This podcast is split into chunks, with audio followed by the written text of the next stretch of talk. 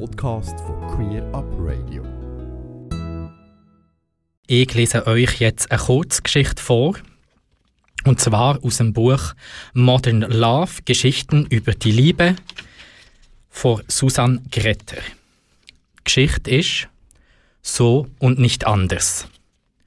Caroline Emke. Ich begehre Frauen. Das wäre mein Satz. Subjekt, Prädikat, Objekt. Das ist zutreffend. In diesem Satz ist das Begehren etwas, das ich tue. Ich begehre Frauen. Heißt, ich liebe mich gerne in eine Frau hinein, ich mag es, eine Frau zu erregen, sie zu berühren, sie zu riechen, zu schmecken, zu nehmen, in die Hand, in den Mund und in und mit meinem Körper. Das ist nicht die ganze Wahrheit. Das Verlangen hat nicht nur mit mir zu tun, sondern es entsteht zu zweit, miteinander, durcheinander, ineinander. Das Begehren ist auch etwas, das mit mir geschieht, weil es mich erfasst und davonträgt. Ich mag es auch, von einer Frau erregt zu werden, mich berühren zu lassen, genommen zu werden, zu einer Frau zu kommen. Ich begehre Frauen. Von innen betrachtet stimmt das. Es sind sexuelle Praktik Praktiken, Formen des Lebens, Arten der Lust, die ich meine, wenn ich sage, ich begehre Frauen. Von außen betrachtet ist es weniger einfach. Von außen betrachtet bin ich homosexuell. Im öffentlichen Diskurs, wenn dieses Begehren verortet werden soll, bin ich lesbisch, schwul, eine Lesbe. Das ist dann schon ein Substantiv. Mal abgesehen davon, dass ich mich selbst so nie bezeichnen würde, ist, wie ich begehre, auf einmal keine Handlung mehr, lebendig, dynamisch, wandelbar. Wie ich begehre, das ist dann eine Identität. Die Rede von kultureller, religiöser, ethnischer, sexueller Identität ist so selbstverständlich geworden, dass sich erklären muss, wer die Gegebenheit dieser Kategorien in Frage stellt, wer ihren objektiven Gehalt bezweifelt, wem diese Zuordnung von Identität und Differenz Unbehagen bereiten. Es gilt als tolerant, in diesen Kategorien zu denken, diese Andersartigkeit anzuerkennen. Es gilt als liberal, in Talkshows auch mal einen echten Schwulen oder einen authentische, authentischen Muslim oder einen Juden einzuladen. Auch wenn sie dann meist nur über Al-Qaida und Ehrenmorde, Israel oder den Holocaust oder eben Sex reden dürfen. Als ob nicht auch ein Atheist diese Position einer gläubigen Muslimin erläutern, ein nicht-jüdischer Deutscher das Existenzrecht Israel verteidigen oder ein Heterosexueller das Adoptionsrecht für Homosexuelle fordern könnte. Es war ein langer, politisch wichtiger Kampf um Sichtbarkeit und Repräsentation, aber in dieser Art der Repräsentation liegt auch etwas Befremdliches. Was heißt denn schon echt? Wie echt homosexuell bin ich? Wie authentisch? Kann ich typischer sein als andere? Echter? Weniger homosexuell? Woran macht sich das fest? Am Lippenstift? Am Sex? Wie ähnlich müssen sich diejenigen sein, die da als kollektive Identität erfasst werden? Muss ich den Eurovision Song Contest schauen und meine Wochenende in Baumärkten verbringen? Wie anders als die anderen müssen wir sein? Wie altmodisch oder postmodern oder beides gleichzeitig, wem dies, diese essentialistische aufgeladene Etiketten unheimlich sind? Dieses Unbehagen hat nichts mit Scham zu tun. Ich schäme mich nicht dafür, dass ich eine Freundin habe, dass ich liebe, wie ich liebe und begehre, wie ich begehre. Es bereitet mir Lust und macht mir Freude und macht mich glücklich, wie ich nie geglaubt hätte, dass ich es sein könnte. Ich möchte nicht anders lieben oder geliebt werden als so. Mir ist es gleich, warum das so ist und ob mein Begehren angeboren ist, genetisch kodiert oder ob es sich entwickelt hat. Es mag in mir angelegt gewesen sein, aber ich habe mich auch dafür entschieden, diese Lust und diese Liebe zu leben. Ich bin darauf nicht stolz, ich schäme mich nicht dafür. Ich freue mich einfach daran und bin dankbar für dieses Glück, wie für ein unverhofftes Geschenk. Doch es gibt etwas seltsam Unangemessenes an den Etiketten und Zuordnungen, die die Arten zu lieben einteilen in Sorten wie Tafel Schokolade, quadratisch praktisch gut, als sei damit etwas geklärt, als sei das abweichende Leben und Lieben damit erfasst, als würden damit nicht Grenzen gezogen zwischen dem angeblich Richtigen und dem Falschen Lieben und Verlangen. Dabei ist meine Lust zunächst vor allem meine Lust wie ich liebe, mit wem ich schlafe, wie ich mich in einen Körper hineinliebe. Das ist intim, das ist privat. Wie wir uns begehren, wild, zart, radikal, langsam, atemlos. Das gehört zunächst einmal mir, uns und niemandem sonst. Mein Begehren ist so privat und intim wie für viele religiöse Menschen der Glauben. Und so wenig sich mit den Labels Katholik, Muslim oder Jude, das vielfältige und reiche Spektrum der Frömmigkeit erfassen lässt, so grob und indiskret die Fragen und Unterstellungen bei Muslimen sind, woran sie glauben, wie sie leben, wie eindeutig ihre Zugehörigkeit ist, so grob und indiskret scheinen mir oft die Fragen und Unterstellungen an Homosexuelle. Was es für jemanden heißt, Jude zu sein, was das Jüdische im eigenen Leben ausmacht, worauf es sich bezieht. Die schmerzreiche Geschichte aus Tod und Vertreibung, die segensreichen Geschichte aus Glaube und Tradition, die gebrochene Geschichte aus Zweifel, Rebellion gegen die Praktiken und Lebensformen der Vorväter, die Liebe zur Mutter, die Ablehnung des Vaters, all das ist oftmals fragiler und intimer als es der öffentliche Diskurs nahelegt. Und so ist das, was, für jemand, was es für jemanden heißt, queer, schwul, lesbisch oder bisexuell zu sein, fragiler und intimer. Und so variantenreich kann sein, worauf sich der Begriff bezieht. Die Liebe zu einem Menschen oder zu einem Körper, obsessives Verlangen, monogam oder promisk, eine einzelne Beziehung in einer gemeinsamen Wohnung oder anonymer Sex in Darkrooms oder beides, das Leben mit Kindern oder ohne. Ob es ein Leben in einem bürgerlichen Milieu bedeutet oder ob es eben dieses Milieu unterwandern will, ob diese Art zu lieben überhaupt das Leben und den Freundeskreis bestimmen soll oder nicht, all das ist offener und individueller als die machtvolle Zuschreibungen es vorsehen.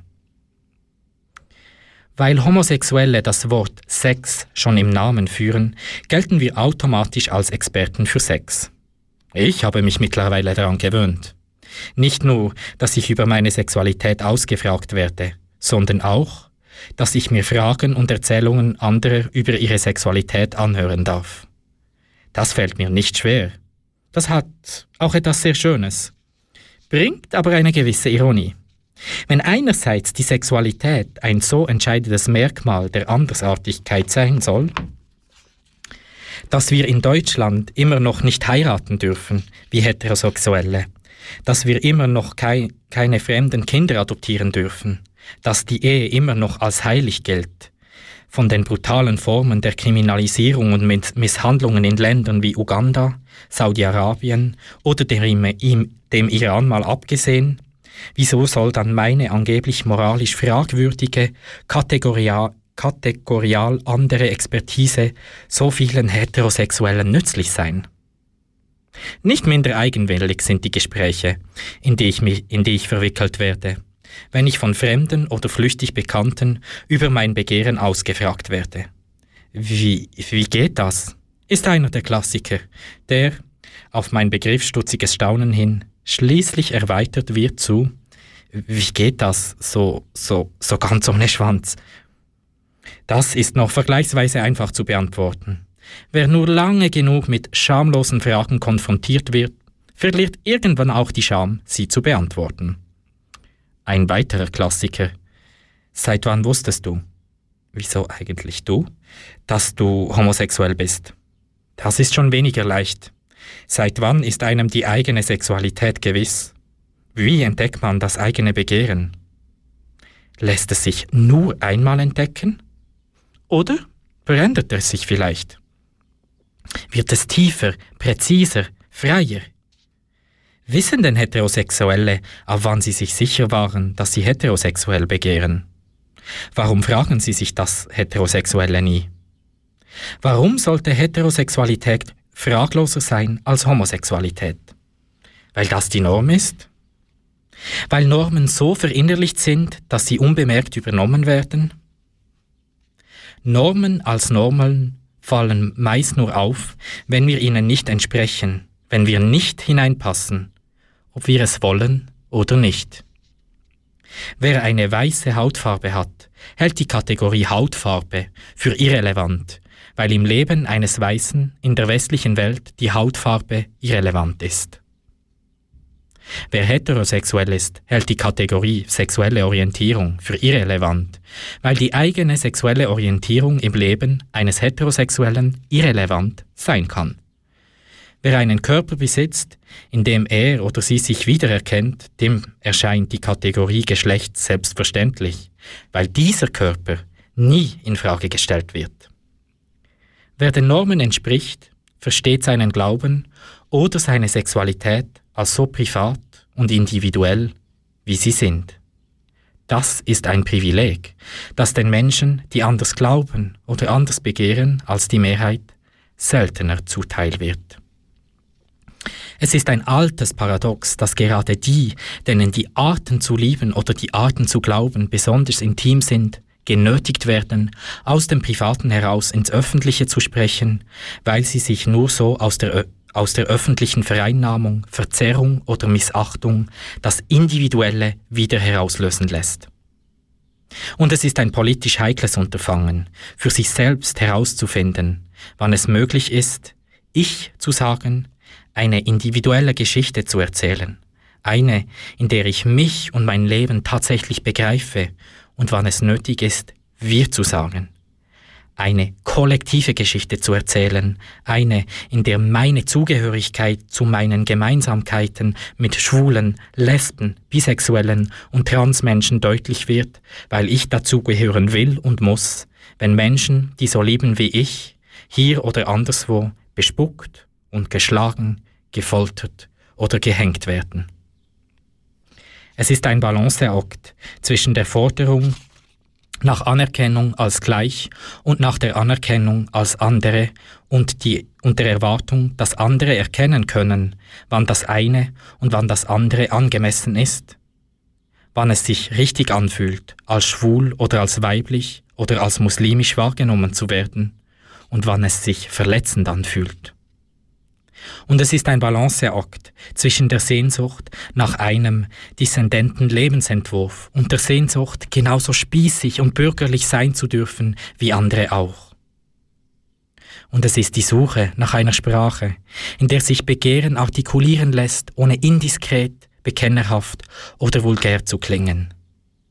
In der sich die Vielfalt der Arten zu lieben ausdrücken lässt, ohne Scham und ohne Pein, und in der sich einfach sagen lässt, ich begehre Frauen. Subjekt, Prädikat, Objekt. Ein Podcast von Queer Up Radio. Und zwar ist das aus dem Buch Gleichliebes, Gleichliebend ist das Essen, Essen fertig. 18 erotische Rezepte vom Janis Plastarias. Spargelcremesuppe Deluxe. SA Urban. Die dünnwendigen Rotweingläser geben ein leuchtend helles Klingen von sich, als sich die Ränden berühren. Auf uns und die letzten 22 Jahre, flüstert Peter und nippt an der burgundfarbenen Flüssigkeit. Sein Blick gleitet über Tims über Tims braun glänzende Locken. Er lächelt versonnen. Ist der Wein recht? fragt der Kellner höflich, als er an dem kleinen Tisch vorbeigeht. Alles wunderbar, Peter nickt ihm zu. Der Geschmack erinnert mich an den Wein in Griechenland. Weißt du noch, Tim? Damals auf Kreta. Den ganzen Urlaub über hat es geregnet und wir haben uns unser Zimmer nur verlassen, um zu der kleinen Taverne am Strand zu gehen. Dort haben wir dann diesen süßlich herben Wein getrunken, bis uns der Kopf schwirrte und uns schwindlig wurde. Einmal bist du auf dem Heimweg von der Hafenpromenade gefallen.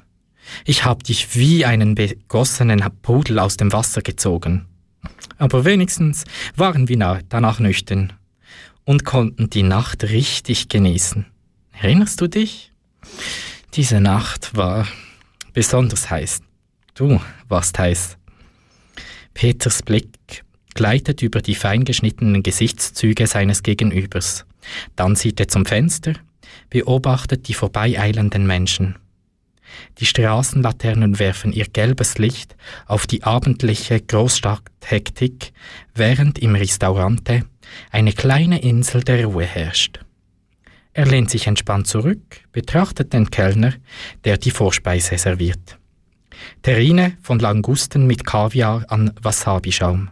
Guten Appetit. Dezent zieht sich der Kellner wieder zurück. Peter lässt seinen Blick über die zwei flachen Teller gleiten, auf dem die einzelnen Komponenten so angerichtet sind, dass sie ein anspruchsvolles Bild ergeben. Er seufzt, greift zu seiner Gabel, nimmt etwas von der Terrine und dem grünen Schaum und führt es zum Mund. Wundervoll. Die sanfte Schärfe gleitet seinen Gaumen entlang. Das erinnert mich doch spontan an dein kleines Experiment mit dem Mundwasser. Peter kichert leise. Ich wusste ja, dass du verrückt bist, Tim, aber so verrückt. Ich habe vor Schreck geschrien, als du ihn in den Mund genommen hast. Ich liebe einen anständigen Blowjob, aber mit Mundwasser und dann auch noch mit dem Extrascharfen. Das war wirklich zu viel. Du hattest dich dann danach rührend um mich gekümmert, mir ein Sitzbad mit Kamillentee bereitet und mich mit Vanilleeis verwöhnt. Ja, das Eis hat meine empfindliche Stelle wieder beruhigt, aber an Sex war die nächste Woche trotzdem nicht zu denken. Der Kellner räumt die zwei Teller weg und bringt kleine Suppelschüsseln. Spargelcremesüppchen mit Rucola-Crouton. Lassen Sie sich es schmecken. Peter taucht den Löffel in die cremig weiße Suppe und schlürft genießerisch. Spargel. Dazu muss ich wohl nichts weiter sagen, oder? Wir haben damit Feldstudie betrieben. Immerhin hat er den Ruf, das erotischste Gemüse weit und breit zu sein. Aber bestätigen konnten wir es nicht, oder? Vielleicht lag es aber auch nur daran, dass wir uns noch, noch in der heißen Fa ersten Phase befanden.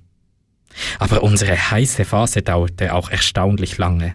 Wir haben uns wie die Karnickel benommen. Die ganze Nacht hindurch. Die Suppe, die du gekocht hast, habe ich trotzdem genossen. Du, du warst der Erste und Einzige, der jemals für mich gekocht hat. Aber ich bin auf die Idee gekommen, den unangenehmen Geruch beim Wasserlassen mit Räucherstäbchen zu überdecken. Wie hießen sie noch gleich? Rosé in Love oder so? Rochen wie ein abgefackelter Blumenstrauß. Das hattest du jedenfalls behauptet, kurz bevor du den Lachanfall bekommen hast und vom Bett gefallen bist. Peter lächelt versonnen. Als der Kellner den Hauptgang serviert, Steak vom Kobrind mit Rosmarinkartoffelchen und Mini-Zucchini. Peter kann sich das Grinsen gerade noch vom Gesicht wischen, als er den kleinen krummen Zucchini sieht, die ihre Enden erwartungsvoll in die Höhe strecken. Ist das nicht eine Unverschämtheit? Wie unverfroren sich die kleinen Dinger in der Öffentlichkeit benehmen. Die haben wirklich keinen Anstand, flüstert er, als der Kenner wieder in die Küche verschwindet. Er speist eines der kleinen grünen Teile auf und lässt es spielerisch die Zungenspitze darüber gleiten, bevor er es mit einem kräftigen Sog in den Mund verschwinden lässt. Das zum ersten Mal, zum ersten Mal breitet sich Wehmut in ihm aus, doch schnell verschleucht er diese unerwünschte Gefühle. Heute ist nicht die Zeit dafür. Heute ist ein besonderer Abend, Er will all die schönen Momente mit Tim wieder aufleben lassen und nicht an die Zukunft denken. Er sticht mit der Gabel in das Steak. Roter Bratensaft tritt aus, während das Messer durch das Fleisch fährt, als wäre es Butter. Kobrind, wusstest du, dass die Rinder massiert werden und richtige Wellnessbehandlung bekommen? Nur, damit sie uns mit ihrem zarten Fleisch verwöhnen können. Ich wollte dir ja so gern Japan zeigen und ein Dampfbad mit originalen Geishas besuchen. Ein Schatten legt sich über Peters glatt rasiertes Gesicht, das von tiefen Sorgenfalten zerfurcht ist. Die Geishas hätten dir gefallen, mehr geschminkt als jede Travestitdarstellerin und doch so feminin, zart und sinnlich. Er sieht versonnen aus dem Fenster, bemerkt kaum, dass die Nachspeise serviert wird. Erdbeertörchen mit Minze und Granatapfelkernen auf weißer Schokolade. Der Kellner entfernt sich diskret. Schau dir das nur an. Peter, verhärmtes Gesicht, verzieht sich zu einem anzüglichen Grinsen, als er die Pfütze geschmolzener weißer Schokolade auf dem schwarzen glänzenden Teller betrachtet. Glaubst du, der Kellner hat sich in der Küche an unserer Nachspeise vergangen? Schnucklig sieht der Typ ja aus. Dann wollen wir ihm mal nicht böse sein, sondern den kulinarischen Erguss erstmal probieren. Zuckersüß schmelzen die schokoladenüberzogenen Früchte in Peters Mund und vertreiben ihm für wenige Minuten die schwarzen Gedankenwolken, welche seinen Kopf umlagern. Er genießt den letzten Gang, zögert das Ende hinaus. Kann ich Ihnen noch etwas bringen? Der aufmerksame Kellner räumt die zwei Teller ab, ohne eine taktlose Bemerkung zu machen. Das schätzt Peter an diesem Restaurante. Ja, bitte, einen Whisky. Sie haben doch den, wie heißt der gleich? Den Highland Park? Genau den. Ein Glas? Nein, bitte zwei. Für mich und meinen Freund. Wir haben etwas zu feiern. Sehr wohl, der Herr. Der Kellner verhält sich souverän, lässt sich nichts anmerken. Er hat schon viel erlebt. Manche Gäste sind eben etwas seltsamer. Wenig Minuten später stehen die Gläser mit der bärensteinfarbenen Flüssigkeit auf dem Tisch. Peter riecht am Whisky, hebt das Glas und prostet Tim zu. 40 Jahre ist das Tröpfchen, so alt wie du. Auf dich, mein Schatz. Wir schaffen das schon. Er lässt die ölige Flüssigkeit über die Zunge gleiten. Dann greift er nach dem zweiten Glas und trinkt es, auch dieses in einem Zug leer. Zahlen bitte. Er hebt die Hand. Der Kellner bringt die Rechnung auf einem kleinen Tablett.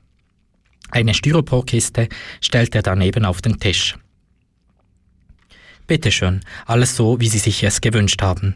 Die Speisen bleiben in dem Behälter bis zu drei Stunden warm. Peter nickt und legt ein großzügiges Trinkgeld auf das Tablett. Vielen Dank, mein Herr. Ich hoffe, Sie beehren uns bald wieder. Das liegt wohl allein in Gottes Hand. Schwerfällig steht Peter auf, greift das gerahmte Foto mit dem lächelnden jungen Mann, welches ihm die ganze Zeit gegenübergestanden hatte, und legt es auf das Paket. Leicht schwankend verlässt er das Restaurante. Am Taxistand besteigt er einen Wagen und nennt die Adresse. Dann schaut er auf die vorbeiziehenden Lichter der Stadt. Er will nicht reden. Er will die stille Fahrt genießen und hofft insgeheim, dass sie ewig dauern möge. Hell erleuchtet begrüßt ihn seine Villa in Grünwald. Sie verströmt eine trügerische Fröhlichkeit. Bin wieder da, ruft er in die Stelle des Hauses. Schritte kommen die geschwungene Treppe hinab. Eine junge Frau in einem weißen Kittel erscheint. Gibt es etwas Neues? fragt er, während er den Mantel an die Garderobe hängt. Alles unverändert, Herr Pauke. Tim ist einmal kurz aufgewacht. Gehustet hat er kaum. Ich habe ihm seine Medizin gegeben. Dann ist er ziemlich schnell wieder eingeschlafen. Vielen Dank, Roswitha. Sie können dann gleich gehen. Die junge Frau verschwindet mit einem kurzen Gruß aus der Tür. Die Stille legt sich auf Peters Schultern und beugt seinen Rücken. Langsam geht er in die Küche und öffnet die mitgebrachte Styroporkiste. Mit ruhigen Händen arrangiert er die Speisen auf vier verschiedenen Tellern. So edel wie im Restaurante bekommt er es leider nicht hin. Den letzten erlesenen Eindruck zerstört er, als er alles in kleine, mundgerechte Stückchen zerschneidet. Er öffnet den zugekochten Rotwein und gießt etwas davon in eine Schnabeltasse. Dann trägt er alles auf einem Tablett ins Obergeschoss. Der Geruch von Desinfektionsmittel und sicher der Krankheit schlägt ihm entgegen. Er stellt das Tablett neben dem Bett ab. Ein fahles, ausgezerrtes Gesicht liegt auf dem erhöhten Kissen. Vor wenig Monaten hätte man es noch als schön bezeichnet. Jetzt wirkt es von Krankheit und Zerfall ge gezeichnet. Das dunkle Haar ist dünn, so dass die Kopfhaut an manchen Stellen durchschimmert. Flatternd öffnen sich die Lider und blaue Augen schauen zu ihm hoch. Der Blick ist verschleiert. Trockene Lippen bewegten sich, ohne dass ein Ton zu hören ist. Peter räuspert sich. Ich habe dir was von Leonardo mitgebracht. Du weißt doch, heute ist unser besonderer Tag. Von dem Mann im Bett kommt keine Reaktion. Peter spießt ein kleines Stück der Langustenterrine auf und führt sie zum Mund des Kranken. Mühsam öffnet dieser die Lippen. Kauen, Tim, du musst kauen. Komm schon. Du schaffst das. Du kannst alles schaffen, wenn du nur willst, hat der Arzt gesagt. Liebevoll redet Peter seinem Freund zu. Ein plötzlicher Hustenanfall befördert Speisebröcken auf die Bettdecke. Gelassen sammelt Peter die Überreste auf und wischt seinem Liebsten den Mund mit der Serviette ab. Weißt du, bei Leonardo arbeitet ein Neuer, beginnt er zu erzählen. Der würde dir gefallen. Welliges Haar, südländisch, genau dein Typ. Wieder hält er eine Gabel mit Terrine hin, wartet, bis sich der Mund breitwillig öffnet. Er ist froh, dass Tim noch in der Lage ist, selbstständig zu essen. Die Ärzte versuchen ihn schon seit einiger Zeit darauf vorzubereiten, bereiten, dass eine Magensonde wohl die bessere Lösung wäre. Tränen treten Peter in die Augen, als er den Mann betrachtet, der seine große Liebe gewesen war. Und jetzt probier du mal von der sensationellen Spargelsuppe. Du weißt doch, Spargel bringt alles wieder zum Stehen. Er hat das Gefühl, dass Tims Mundwinkel zuckt. Ja, ich weiß, Spargel verspricht nicht mehr, äh, verspricht mehr als er hält. Aber schaden wird er auch nicht. Und die Antioxidantien helfen gegen den Krebs. Er verstummt erschrocken. Normalerweise vermeidet er es, die Krankheit beim Namen zu nennen. Die blassen Lippen öffnen sich dieses Mal, ohne dass er darum bitten muss. Behutsam flößt er Tim die Suppe ein. Das Schlucken fällt diesem sichtlich schwer, doch er schafft es, ohne zu husten. Peter beugt sich vor und küsst den blassen Mann auf die Stirn. Du wirst wieder gesund, Tim. Wir haben doch noch so viel vor. Verstohlen wischt er sich eine Träne aus dem Auge. Ein Podcast von Queer Up Radio. Warum wir nicht warten können vor Eva Seck. Mit dem würde ich mich auch gerade verabschieden und EU Tabea wünsche euch einen schönen Abend. Warum wir nicht warten können. Warte nicht, bis sie sich dazu bequemen, den Tisch zu räumen und dir einen Stuhl zu überlassen. Warte nicht, bis sie dich und dein Hiersein bemerken, obwohl du mitten unter ihnen stehst, sie bewunderst und liebst. Warte nicht, wenn sie dir sagen, du sollst dir nichts anmerken lassen, während dein Körper Feuer fängt, sich in Rauch auflöst. Warte nicht, wenn sie dir sagen, du sollst die Asche entfernen, bevor du gehst. Warte nicht, bis sie zu dir sprechen, ihre Worte das Ziel aufs Neue verfehlen und in Vergessenheit geraten wie Kollateralschäden.